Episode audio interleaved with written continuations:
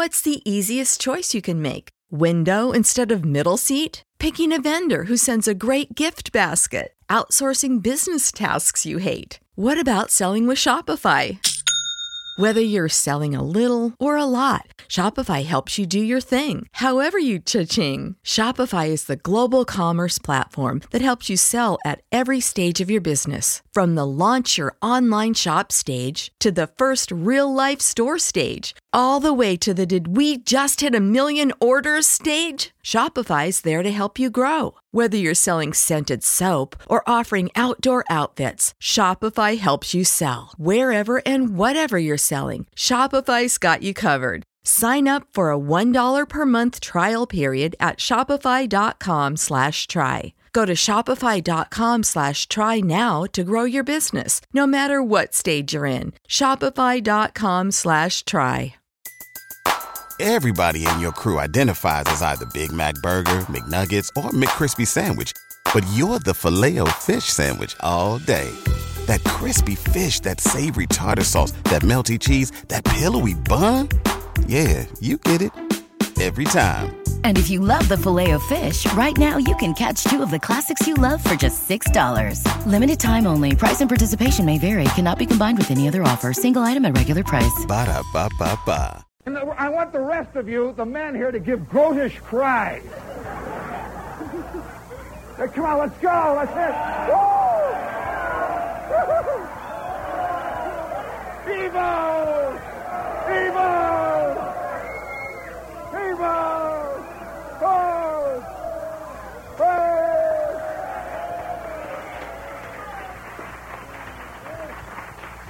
Ladies and gentlemen, we're coming to you from the heart of Greenwich Village, and I am overlooking a scene of such debauchery as boggles.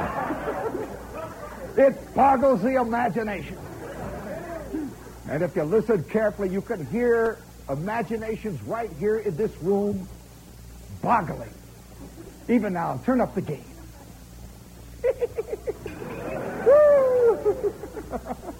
Yes, it's Saturday night. Saturday night in Greenwich Village. And all of us, deep down inside of us, being good Americans, it's spring. there is inside of us a tiny little goat like creature that has furry pants. yeah? little cloven hoops, you know? And it keeps running around deep down there next to our pancreas. And it keeps saying, It's Saturday night. Swing, baby! And of course, that's very tough on a large lady who's been wearing a girdle since she was nine. You know, uh, in fact, since this is Saturday night, and I don't know whether any of you, you know, here it is springtime, we're here in Greenwich Village where life is passionate, right? Oh, I can see passion raging, roaring through this crowd like a bottle of Heinz ketchup.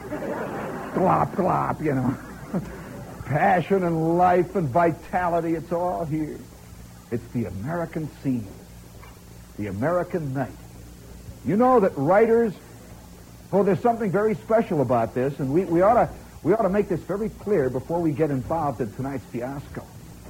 That that the American night, the American scene, has been written about by writers ever since Thomas Wolfe.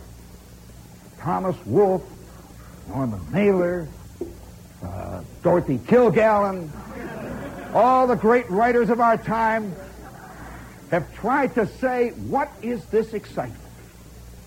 And even as I look out over this assembled, this assembled group of bacchanalian orgiasts who've assembled here to eat cheeseburgers on 7th Avenue South in the heart of Greenwich Village, I could see a vague purple cloud of Saturday night passion and a few little question marks. Will this be the night? well, I could say this that out there in the darkness, there are thousands of cars going through that American night heading towards God knows what on the turnpike, going past those big trucks, and the trucks are rocking past them. It's springtime. Everyone's aiming for that Howard Johnson of life, trying to devour it in great chunks. And the question will be answered tonight for many of them. Is this the night? Let's give a great cheer to all of those out there who are debating, shall we? Hey, can't you can't you see this can't you see this tall, thin girl with large glasses? And sitting next to her in the car, the 47 Mercury with the leopard skin upholstery, is. He's sitting there and he's hearing this coming out, you know? And she says, What's this nut talking about? I don't know. yes, the great innocent American male. And and to, to, have any of you gone past, you know, New York at this time of the year, it's almost like it's like a giant cake of Fleischmann's yeast. Oh, you just feel it in the air. It's pulsing and moving. Of course, people fight against it. Generally, most of us fight against this strange little errant animal that's inside of them. And I went down yesterday to something which is very important in our time. It's a true religious ceremony. Now, religions are very subtle.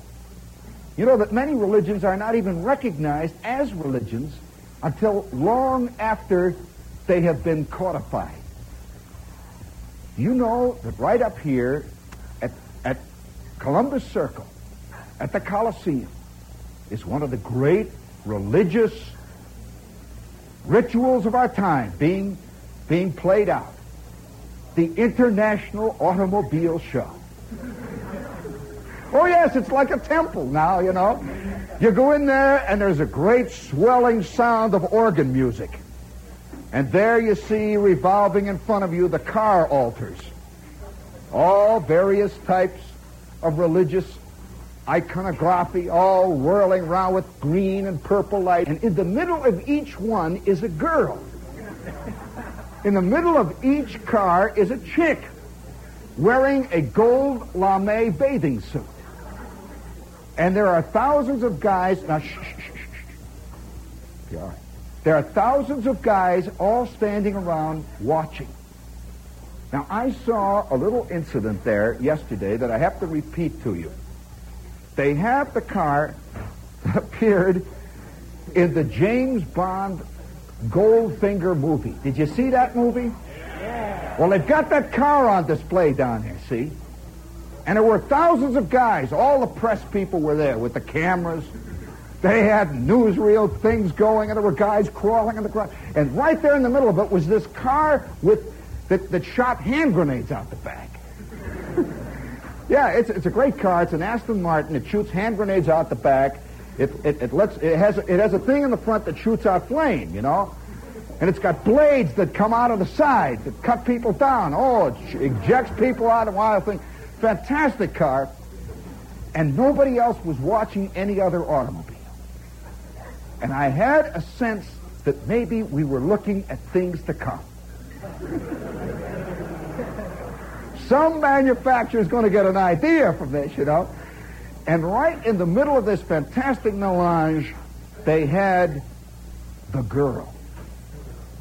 The girl. The definitive James Bond type girl. Now, I don't know whether you've seen this girl. You've seen her in the movies. She looks like a radiator ornament. Cold, hard. She looks like, well, she's a strange amalgam of things, you know, because right now in America, we're in the heart of one of the most interesting religions I think that man has ever seen. Girl worship. We worship girls. And no matter what is being done, no matter where it's being done, there is the girl, this fantastic chick. She's standing there, you know, she looks like she looks like beach balls in a heavy wind. Know, and she stands there, and I, she's got high black boots, and somehow you can see her, even if she doesn't have it, she's got a bullwhip. No, and it's true love. How many of you have seen Playboy lately? that centerfold out that comes out, you know. Everywhere out there in the darkness, there must be 18 million guys right now looking at that centerfold. And the real thing, you know, this little short, fat girl with pimples next to them is not a real girl to them. This is the real girl here, you know. You wonder whether or not they are picture fans or girl fans. You see, it's worshiping at false idols, clay idols. Well, I'm, I'm an American male, let's face it. All of you here are too. So it has something to do with genes. I had nothing to do with it. but, that, that the American male, and tonight I think I ought to do the first part of the show, will be based on this new kind of religion, the car, which somehow is intermingled with the girl. I don't know whether girls know that they're part of a, of a religion that has to do with radiator ornaments, has to do with hubcaps, it has to do with tops that come up automatically. That every guy, when he sees a car, now I don't know whether women are aware of this, when he sits in the front seat of a car, somehow it's connected with women. True, men? Yeah. Oh, what do you mean? If, if it doesn't with you. we have a show that comes on for you after the show. It's another one. Your game is next door.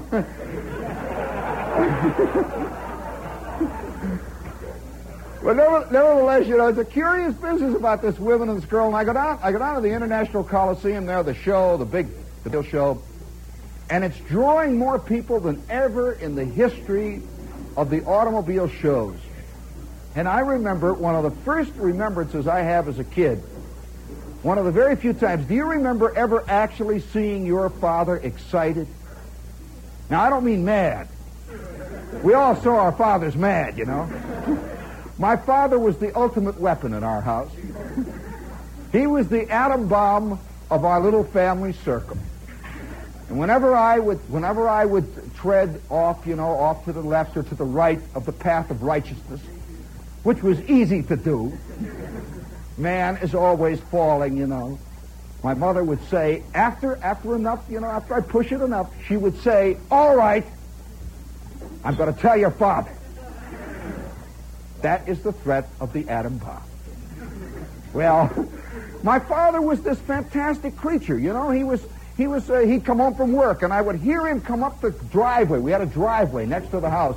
This is how the car begins to play a part of the life of a kid in America. Now, I don't know whether this is true of the urban people particularly, but I always associated my father with the sound of a car coming up the driveway.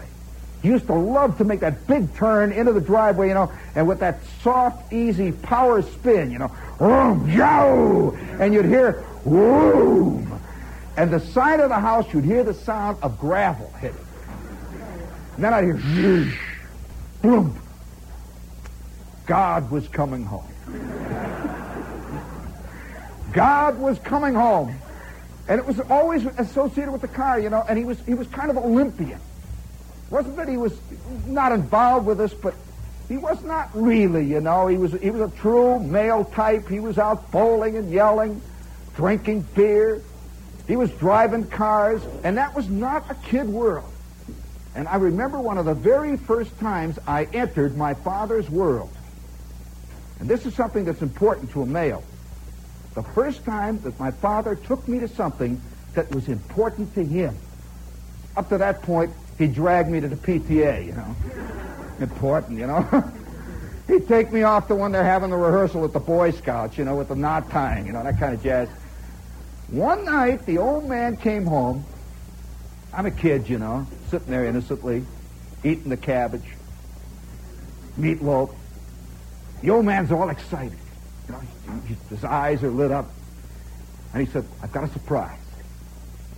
Just lays it out. And usually surprises were aimed at my mother. And invariably, when he says, I've got a surprise, she stood up. Like, all right, here it goes again, you know. well, he said, got a surprise. My mother says, what is it? And he says, I am taking Jeannie. What? That meant the dentist usually, you know. right away. He says, tonight I am taking Jeannie to the automobile show. The automobile show. Up to this point, it was a fabled thing, a myth, you know, something that you hear about. You hear guys talk about it. And sure enough, 15 minutes after supper, I'm sitting in the front seat, just me and my old man. This is a very rare thing for a nine or a 10 year old kid, you know, to be taken somewhere by his father, at least in our neighborhood. And we are driving. We are going to the Chicago Arena, which was the equivalent in Chicago and is the equivalent of the Coliseum. Big building. I had never been inside of this building, just a fantastic big building. And we arrived out in front.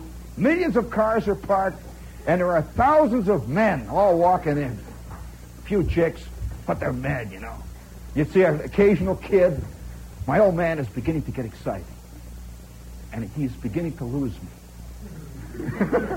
you know, just running, you know, he's going through the crowd. He sees this. He's a real car nut, you know. We're going through this crowd. He said, come on, let's go, hurry up. I'm dragging along. I don't know what the... We get inside of this place, and it is an unbelievable cacophony of sound. Music and horns and people and confetti and balloons. And I am, you know, of course, right away I'm confused. I'm worried. The old man is dragging me. He says, come on, let's go. He cuts right like a demon right through this whole thing. And we get to the place where he wanted to go. He wasn't interested in going to the car show. He was interested in going to one particular place. One particular exhibit. And I didn't know, you know, I'm just a kid. We're dragging through there. And suddenly here we are. I will never forget this moment of theatrics. Pure theater. This is probably the time that I became a performer. I'm standing with my old man. My old man's mouth is hanging slackly. He is a religious zealot. He is in the middle of a, of, of, a, of a religious pang of ecstasy. You know that kind of thing when you have you ever seen a true religious person going out of their skull, you know, holy rollers or whatever it is? The old man is standing there twitching. The lights are going, and there's a fantastic organ that's playing Ave Maria. And there are thousands of other acolytes all standing in the darkness there watching, and revolving on this revolving platform with sparkles all over it is a Cord. A brand new Cord automobile. Have you ever heard of the Cord? Well, the Cord is a fabled car. Of course, at that time, you know, it was just a thing. It's like hearing about dragons and stuff, you know. You never saw a Cord in my neighborhood, you know. There's, there's a thing. And the old man just stood there. It's revolving. And he had my hand, and he said, that is a Cord. It's like, you know, like some real religious guy is taking his kid to the Vatican. You know, I'm telling you the truth. It was a religious experience. And we're all standing there, kids and all of us, and this thing is revolving. And standing on the platform is a girl. Even then. And she's standing there next to this half open door. She's got these tight pants. She's got this cut blouse this angry look of the car chick. The old man just stood there. We were looking at a Cord. But ever since that moment, I realized there was something important about cars. And from that moment on, at about 10, whenever I would get near the car, somehow you were getting near sex. Yeah, you were getting near women, all of it, you know. And I can remember the old man said to me one day at about the age of 12, he said, You've got a job now, kid. Saturday, it is your job to polish the Pontiac. he was being good, you know, to me. It was a solid black Pontiac, and I don't know whether you've ever polished a Pontiac with Simoniz, but you grow up awful quick. Talk about the myth of Sisyphus. I'll tell you, there's nothing. Ask the motorist, what is it? Motorist wise, Simonized, they used to say. And here I am every Saturday polishing this thing. And somehow it began to be intertwined in my mind with Esther Jane Alberry. that if I could get to run this thing, if I could master this thing, I could master Esther Jane. There are still a lot of guys trying to learn how to work a four-speed shift. Thinking if they learn how to drive that Jaguar, Mabel is in the hip pocket. Nothing, nothing discourages you more than to meet a chick who can downshift like a fiend, you know? you wonder what she's after, by the way. but nevertheless, this whole scene of the car and, and, and being involved in the Cord all came back to me because you would not believe what they've got on display at the International Motor Show over here at the Coliseum. A brand new 1936 Cord automobile. And what do you think is happening? There are thousands of men standing there with their mouths. And they're saying to little kids, it's a Cord. and it looks exactly the same, and they've got that organ playing back there, and the same girl is standing. Beginning to believe there is something that has nice continuity, religion, you know. Give you a sense of tradition and background.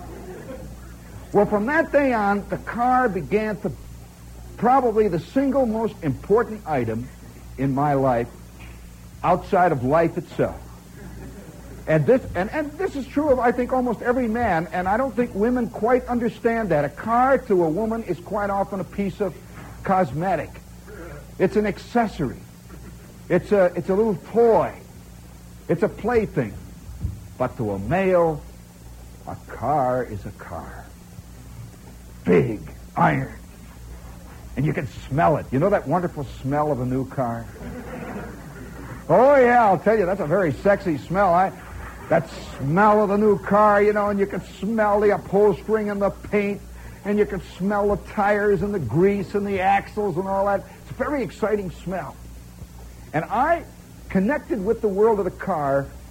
There are probably as many disasters in the average man's life as any other single thing. My father used to measure his life by the bad cars he owned. Yeah, like, you know, certain guys measure it by the time, the bad times they have in the job. The old man, once in a while, would, would, you'd see him fall into a blue funk. That's his Hupmobile funk. He remembers that rubber frame, that balsa wood transmission. I remember, yeah, my father, my father, by the way, was a used car buyer. He never thought of new cars. A new car was a totally alien concept. And whenever he would look at an ad for a new car, or he would see a new car in a showroom, he would see it used. he would. He'd see it dusty. You know, he would look back, you know, and he could see it with the trunk a little pushed in. yeah, he always, always saw things. It's all a matter of perspective. And so, of course, the car became very important to me. And, and I was about 16. In fact, I was in summer in Indiana, you can get a driver's license at 16. And this is like a fertility rite.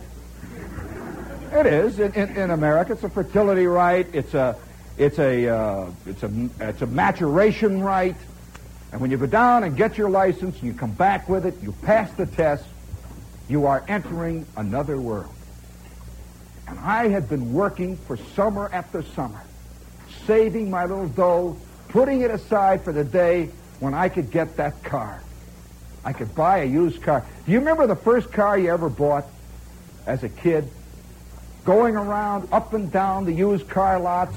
Nobody ever bought a new one, you know. Up and down the used car lots until finally I got this Ford. I had a V8 Ford.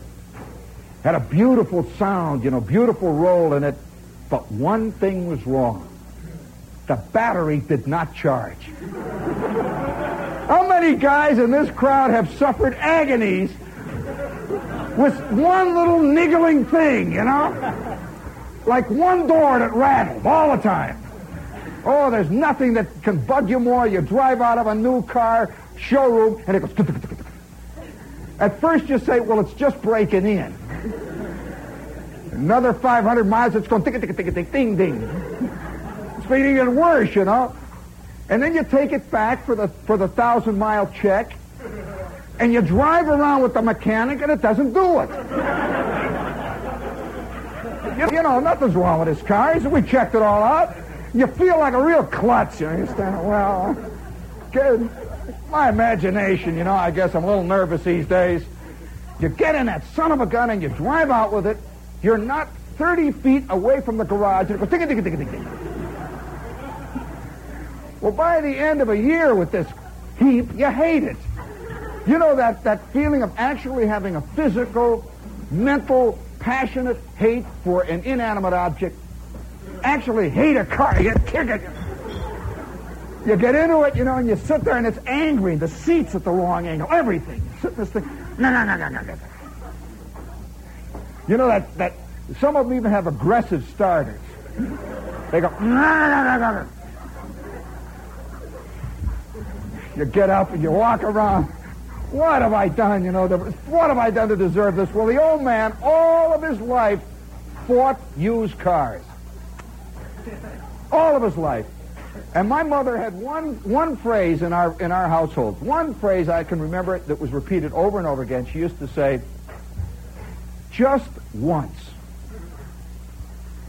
just once, I would like to have a car paid for.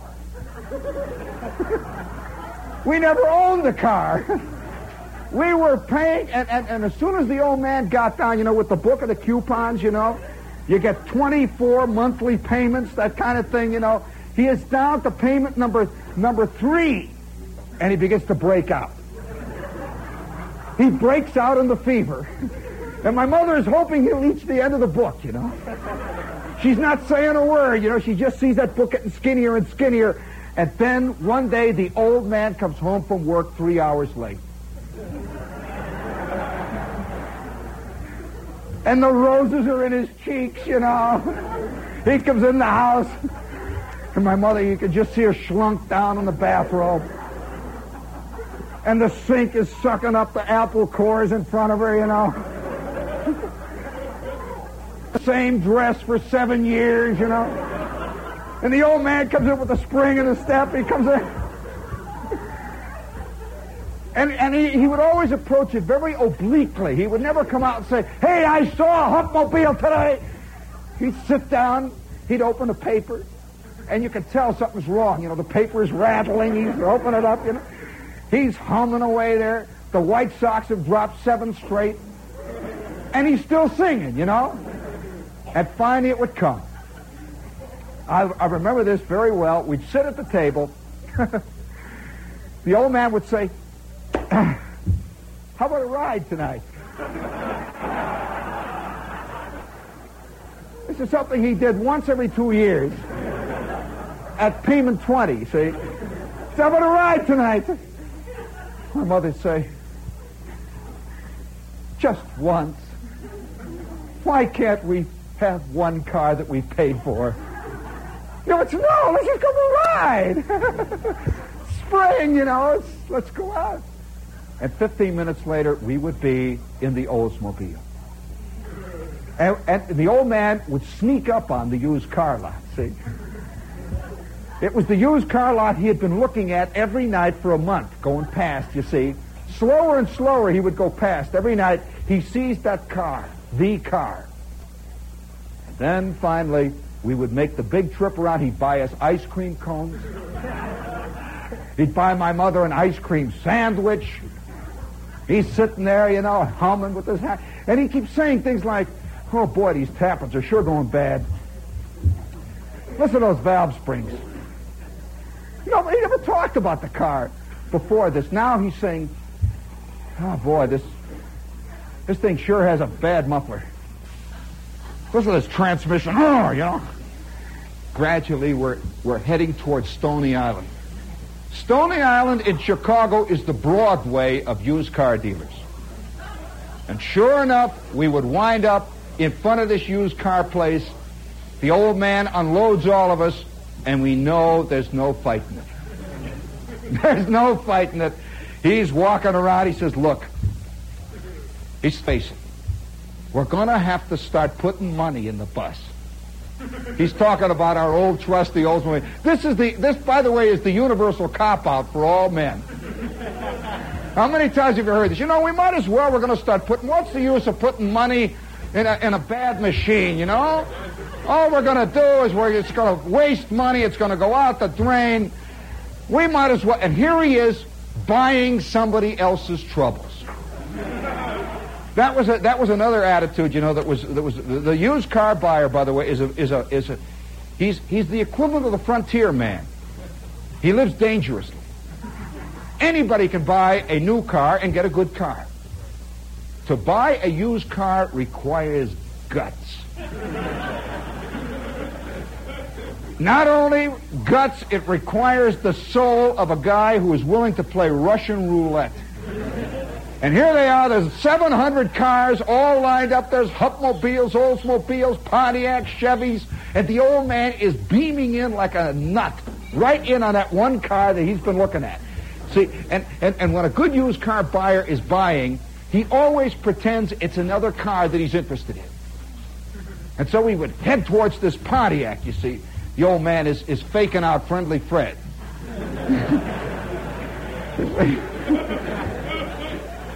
He stands there in front of the Pontiac, you know, he's walking around, and Fred is over there saying, you know, this is an old, this was owned by a minister, you know. Told us not to say anything about it. Paralyzed, you know. He only would, they'd carry him out every Sunday and put him in the front seat of the car. And the old man's walking around. And all the while, next to him, it, next to it is the car he's really interested in. This Nash with the bull such. He's walking around there, you know. Oh boy, I'll tell you. Did I ever tell you about the time the old man came home with the car with the cracked block? Now, that may not mean anything to you uninitiated, but there was a technique that used car guys had where they used Wrigley spearmint gum. They would stick it down in a crack, and then they would put lamp black over it. It lasted for exactly eight miles. And we lived seven and a half miles. This is not an invented story, by the way. Speaking of crack blocks, what, what, what radio station is this, friends? Come on, let's hear it. An FM. And what town are we in? New York. Let's give it a big hand. New York. That's right. well,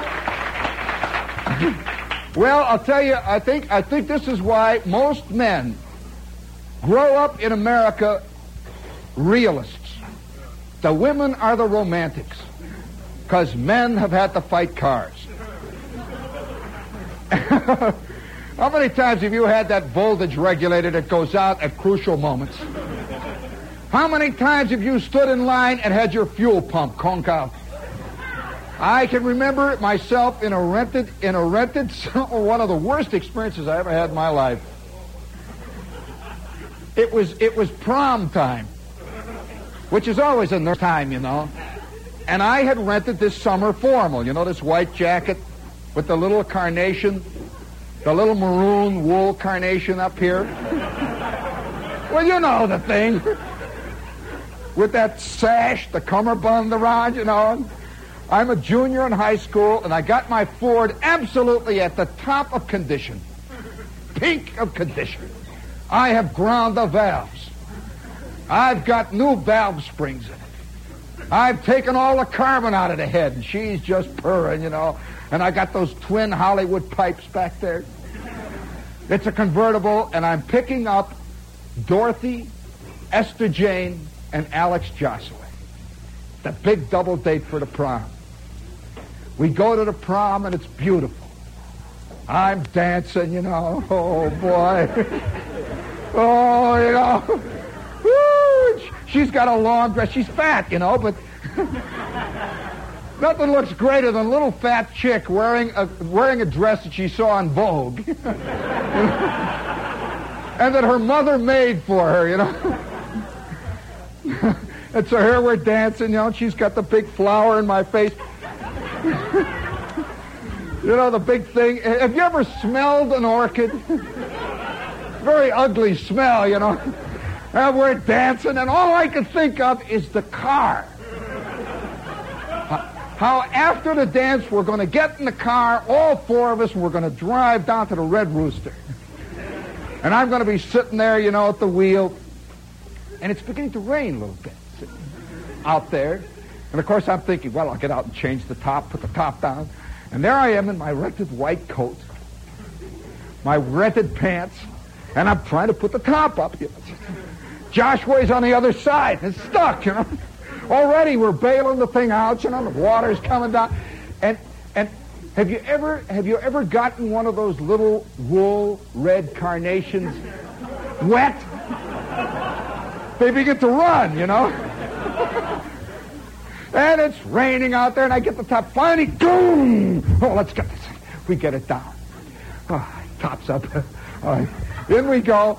And there I am. I'm a little damp, but it's all right. You know, the car is okay, and my beautiful machine is out there. It's, it was a dark midnight blue, had a white top.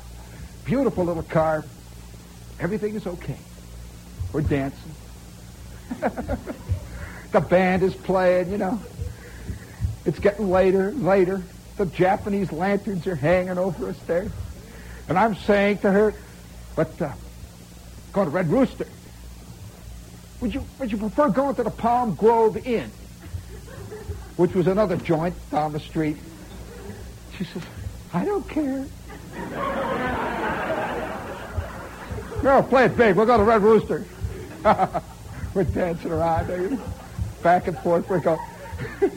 and then all of a sudden the band plays. Da, da, da, da, da, da, da, da, well, it's all over. Let's go. Then here comes Joshua and Dorothy and Esther Jane. We go out, and all the kids are going out, and everybody's got cars.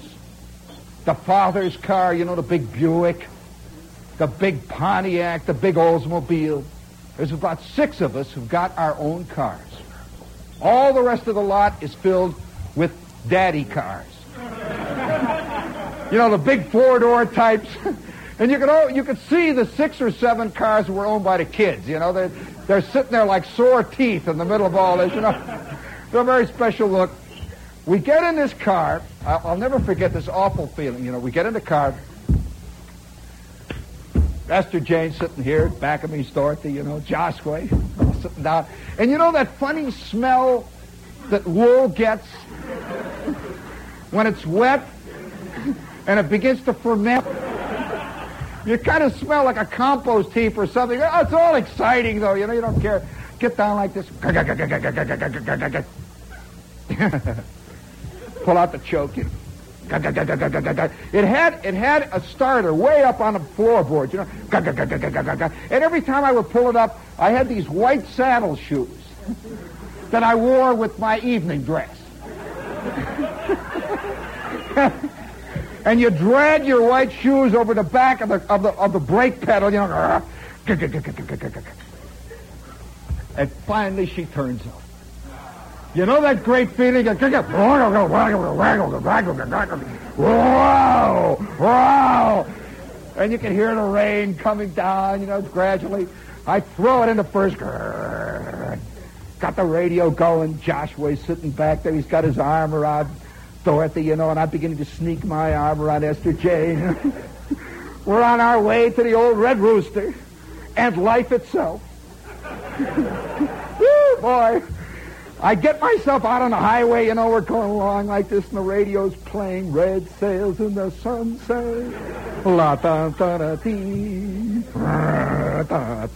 And by the way, this car had the most fantastic shimmy.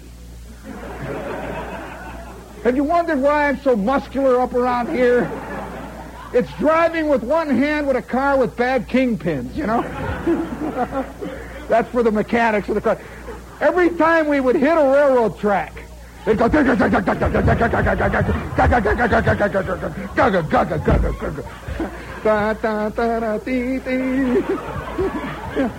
You know, the old front wheels go. I know how to handle it, you know, and I'm sitting there with it. And, you know, I could just feel it coming out of her. My big, strong man. Look at the way he handles that shimmy on the streetcar tracks. Well, we drive about a half a mile in the rain, in the shimmy. It's coming down a little bit harder, and all of a sudden, you know, you get to know your car like you know your feet. You do, you know, you know all every little ache, you know, every little you know that feeling when you're since you all know your own bodies, you know that feeling when a cramp is beginning to creep up on you? You know, you go like this. You ever had a fantastic cramp at an embarrassing moment? Woo! And you're holding this chick and it's very romantic and all of a sudden in your woo! She says, what's the matter? You says, nothing. Sweat is popping out.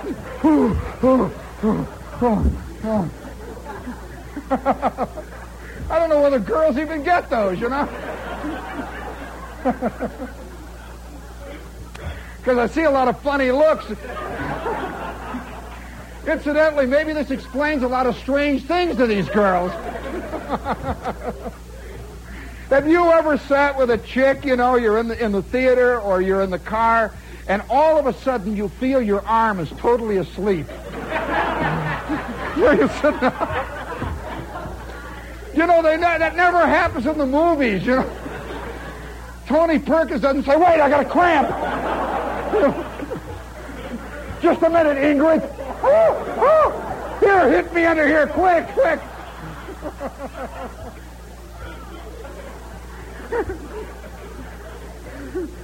I mean, you know, real life is very different from life, friends. well, we get out on the street. I'm telling you that we're out on the. When you when you have built the car by hand, like I had built this car, you know every little sound in it. You know every danger signal.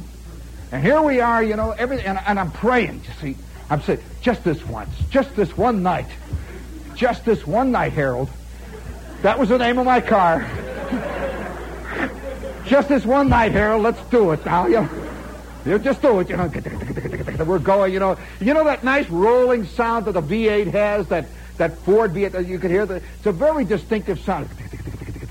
Hear the sound of those tappets and those valve springs. Everything's going good. And all of a sudden, the rain is coming down. I hear the first slight deadly danger sign. Just one little brief miss of an explosion. You know. Oh, oh no. Men, you know what I was hearing? Fuel pump trouble. Chicks don't know what I'm talking about. Oh, there's nothing more deadly than fuel pump trouble. So I kick it, you know, you know, jiggling the gas so to keep that gas coming into it, you know, in little little pumping jerks. And all the while saying, yeah, well, you see, um, that's not a bad band they got, you know. yeah, I think I'll have a hamburger with a cheeseburger. And I'm listening. My ear is listening. And Esther Jane keeps saying, what's the matter? What's the matter? You know, nothing, nothing. And then it happened. Just like that. It goes, goo, goo. You know, that lat, and I pump the gas. You know. Hold on a minute, just a minute. Throw it back into, back in a second. You know. We're coasting to a stop.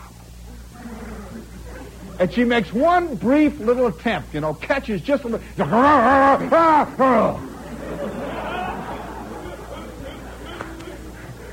and we coast to the stops. Esther Jane says what girls always say. It stopped.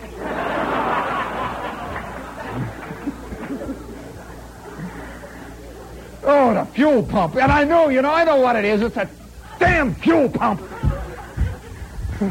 immediately, you know, uh, a guy who really knows cars knows immediately what. See, I was a great fuel pump man. There were guys that were great ignition men. I was the Mickey Mantle of fuel pumps. So I'm out of the car and it's raining like mad.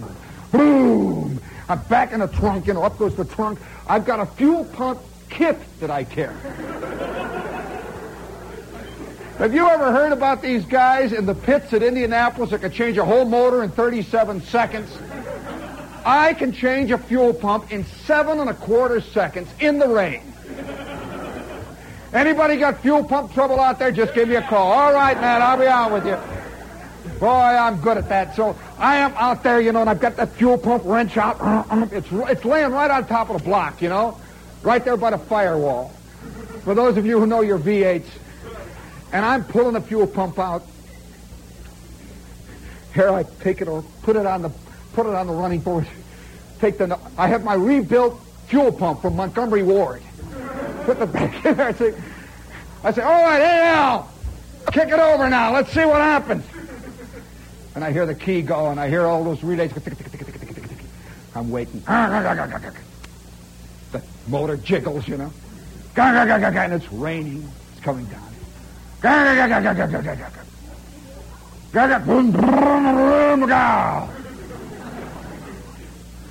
We stood there. And you know that funny look that girls get on their face when the prom is falling apart? The car is not going. They begin to blame you. You have failed again. Oh, yeah, you feel responsible for this heap. And I'm, so finally I said, come on, Al, get out of the car quick. He says, but my coat is getting wet. Get out of the car. And Al was out in the car, and we've both taken the fuel pump apart. Have you ever taken the fuel pump apart in pitch blackness? In the middle of a rain? And I say, all right, Al, you hold the bottom, I'll hold the top, we'll take the bolts out. We get this thing out, and I can remember I remember walking over to the street light. And there's the street light with the rain slanting down. My little maroon carnation is now reaching my ankles, you know? my coat, I can smell it, and the water's coming through. And by the way, one thing I remember vividly from that evening, chicks don't have this problem. Men, have you ever had one of those hairs in the pads in your shoulders? digging at you for a week and a half straight, right up there in the middle of the dances. It's always up there. You're always going like this, you know. that lousy little horsehair digging. There I am in the darkness, looking up through that, that light. The rain's coming, and I've got the diaphragm up there. You see, it's a little diaphragm with a little filter. I'm looking up there. And I see, I see the cause. That great moment of triumph. Please, please. There it is. Give it to Mr. J. Quick. Alex goes back and he brings me her handkerchief. And I'm there in the darkness, wiping the crud out of that thing. And cursing Montgomery Ward. What the curse. What do you mean rebuilt? They took it off an old Ford and sold it to me. You know that thing? And then you suck through it. For those of you who have never worked on fuel pumps, one of the best ways is to take the input valve in your mouth and have somebody else pump the output valve. And if you begin to swell up, it's working, see? I stick it in my mouth, Josh Way's poop, poop, poop, it's working, it's working, quick! Put it under the coat, you know, to keep it dry. Back in there, it's going. I said, all right, Al, turn it on, quick! Ga, ga, ga, ga, ga, ga, ga, ga, Boom! shepherd triumphs again.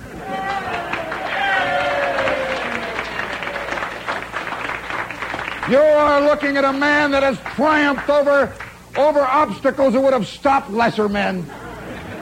And I get back in that car, you know, that great gutsy feeling. A man who's in charge of his world. I wonder if chicks know these moments. I get back there, you know, and the old car is purring, it's beautiful.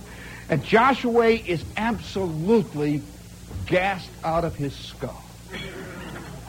Joshua was the kind of guy who was not even allowed to drive by his dad. And suddenly I was 15 feet tall. Big Mickey Mantle sitting in the front seat there. and we'd see an occasional car stalled. I'd drive past. We arrive at the Red Rooster. And this, by the way, I think I should preface this for any of those of you who are eating. Put your hamburgers down, cause trouble. Remember, I was a junior. Been very exciting. I got the fuel pump fixed. Mickey Isley's band of renown had entertained us. It was the prom. Esther Jane was wearing her yellow prom gown. Her, her orchid was hanging there drooping. You, could, you know that excitement of the prom? And I ordered my first D-R-I-N-K-I-E.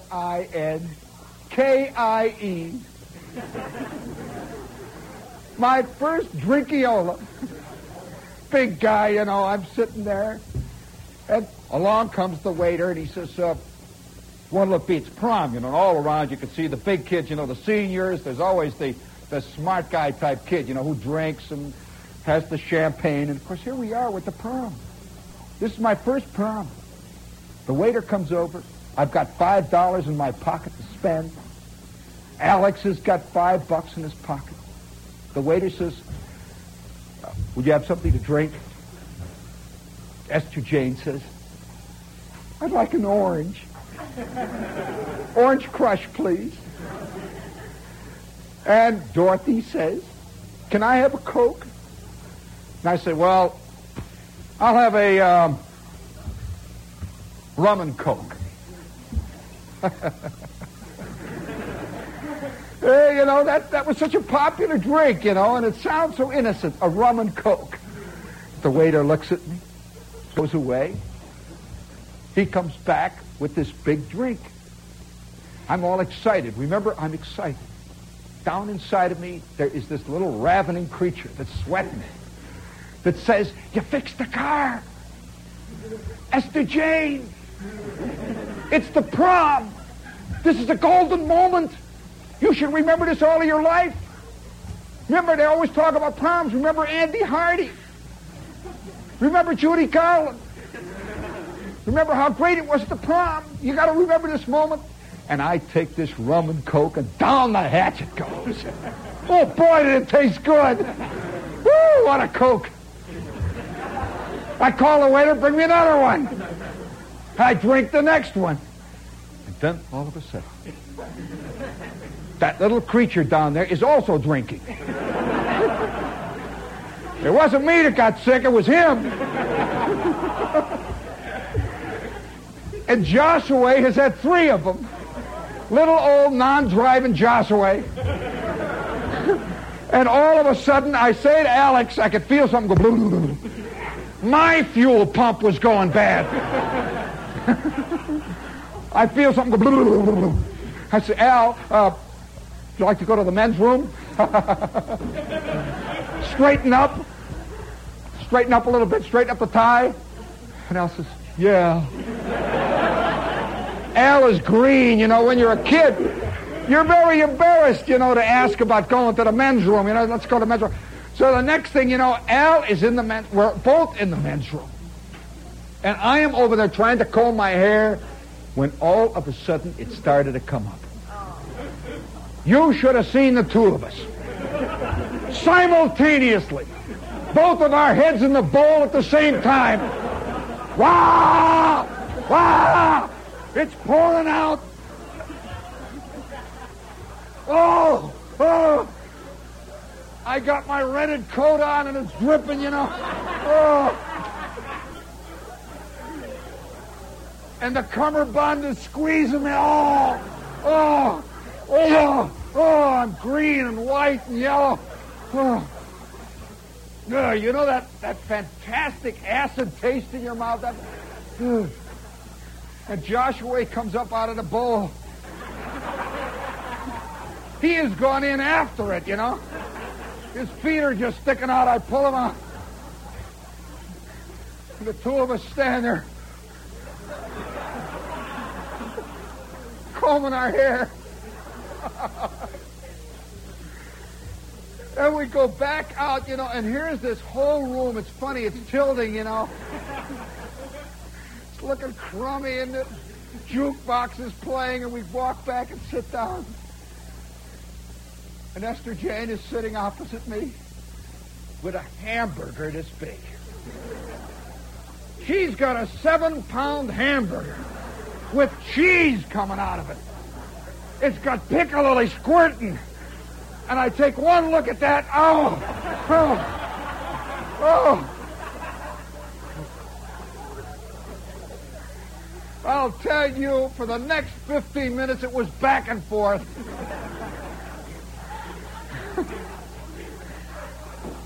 and I can only say to those of you kids out there in the darkness who are preparing for your prom, be careful of Coca Cola. Watch it very carefully. Make sure you have a fuel pump that works. And above all, do not take with you a little wool carnation. Somehow, every time I see one of these little wool carnations now, I feel sick in the stomach. Speaking of feeling sick in the stomach, it's time for news. We'll be back in five minutes. At Parker, our purpose is simple. We want to make the world a better place by working more efficiently, by using more sustainable practices, by developing better technologies. We keep moving forward. With each new idea, innovation, and partnership, we're one step closer to fulfilling our purpose every single day. To find out more, visit parker.com/purpose. Parker, engineering your success. Everybody in your crew identifies as either Big Mac burger, McNuggets, or McCrispy sandwich, but you're the Filet-O-Fish sandwich all day. That crispy fish, that savory tartar sauce, that melty cheese, that pillowy bun?